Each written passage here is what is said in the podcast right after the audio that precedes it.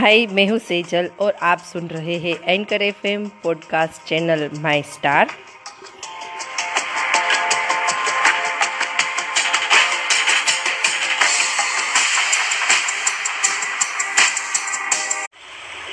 Bharat एक ऐसा देश जहाँ नदी को माँ का दर्जा दिया जाता है।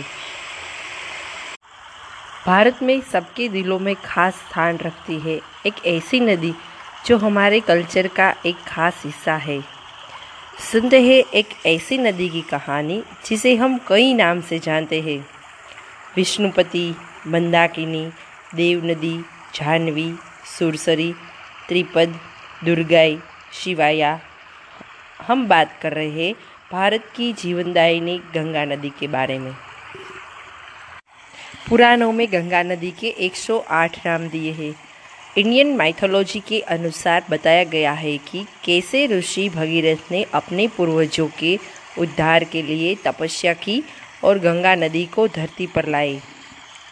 गंगा नदी हिमालय की पहाड़ियों से गौमुख से निकलती है। गौमुख वो पॉइंट है जहाँ गंगोत्री ग्लेशियर है, जो समुद्र तल सी लेवल से लगभग चौदह हज़ार फीट ऊपर है। गंगा नदी की कुल लंबाई 2510 किलोमीटर है। गंगोत्री, जहाँ से गंगा नदी का उद्गम स्थान है, ये गंगोत्री ग्लेशियर, उत्तराखंड के उत्तरकाशी ज़िले में स्थित है।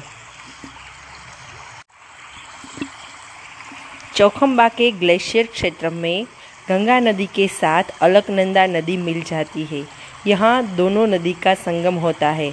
इस जगह को देवप्रयाग संगम के नाम से भी जाना जाता है। हिमालय से 250 किलोमीटर बहने के बाद शिवालिक रेंज के मध्य से ऋषिकेश के पहाड़ों से निकलती है और फिर गंगा हरिद्वार के मैदानी क्षेत्र में बढ़ती है। सन 2008 में गंगा नदी को भारत सरकार ने राष्ट्रीय नदी के रूप में दर्जा दिया था।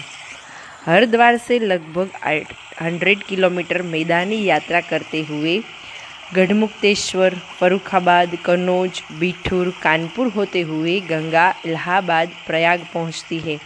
यहाँ इसका संगम यमुना नदी से होता है, जिसको तीर्थराज प्रयाग के नाम से जाना जाता है। इसके बाद गंगा एक वक्र लेती है और वाराणसी काशी में पहुँचती है जिससे यहाँ उत्तर वाहिनी गंगा को इस नाम से जाना जाता है।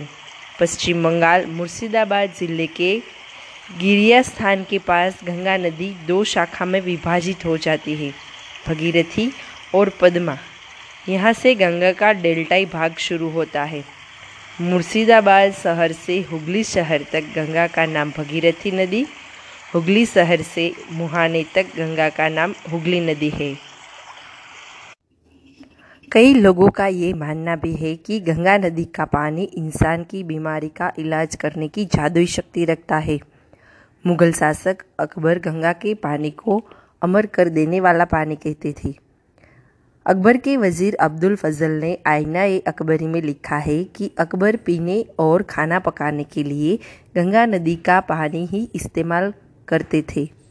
और केवल खुद के लिए नहीं, बल्कि शादियाँ और बाकी सभी मुख्य त्योहारों में आने वाले सभी मेहमानों के लिए गंगा नदी के मीठे पानी का ही इस्तेमाल किया जाता था। प्राचीन मगध महाजन पद का उद्भव गंगा घाटी में ही हुआ था, जहाँ से गणराज्यों की परंपरा विश्व में पहली बार प्रारंभ हुई। मौर्य वंश के राजा सम्राट अशोक के साम्राज्य का केंद्र पाटलिपुत्र गंगा नदी के किनारे पर ही बसा था। पाटलिपुत्र को आज हम बिहार के पटना शहर के नाम से जानते हैं और तो और उत्तर प्रदेश के कानपुर शहर के कनौज नाम की जगह हर साम्राज्य की राजधानी हुआ करती थी। बारहवीं सेंचुरी से शुरू हुआ मुगल मेरा भी गंगा नदी के किनारे ही बसा था।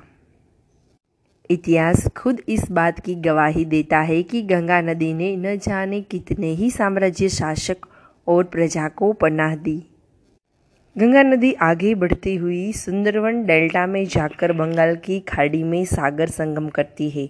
यह गंगा और बंगाल की खाड़ी के संगम पर एक प्रसिद्ध हिंदू तीर्थ है, जिसे गंगा सागर संगम कहते हैं। विश्व का सबसे बड़ा डेल्टा प्रसिद्ध बंगाल टाइगर सुंदरवन, यही का निवास स्थान है। सबके पाप धोने वाली गंगा नदी पर आज पॉल्यूशन और कंटिमिनेशन का खतरा मंडरा रहा है। कुछ कुछ लोकेशंस में तो गंगा नदी का पानी लैब में जाँच करने पर पाया गया है कि यह पानी पीने लायक ही नहीं है और इसके लिए जिम्मेदार कौन है? आगे आने वाली जनरेशन के लिए गंगा का अस्तित्व केवल हिस्ट्री बनकर न रह जाए और माँ कहलाने वाले गंगा का स्थान हमेशा ही ऊँचा बना रहे। ये बात हम दिमाग में रखकर हमेशा नदी को स्वच्छ रखने का प्रयास करेंगे।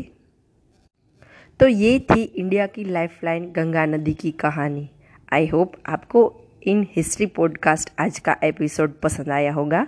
मैं सेजल आपसे अगले एपिसोड में मिलूँगी। तब तक के लिए take care bye you listening to anchor F M podcast channel my star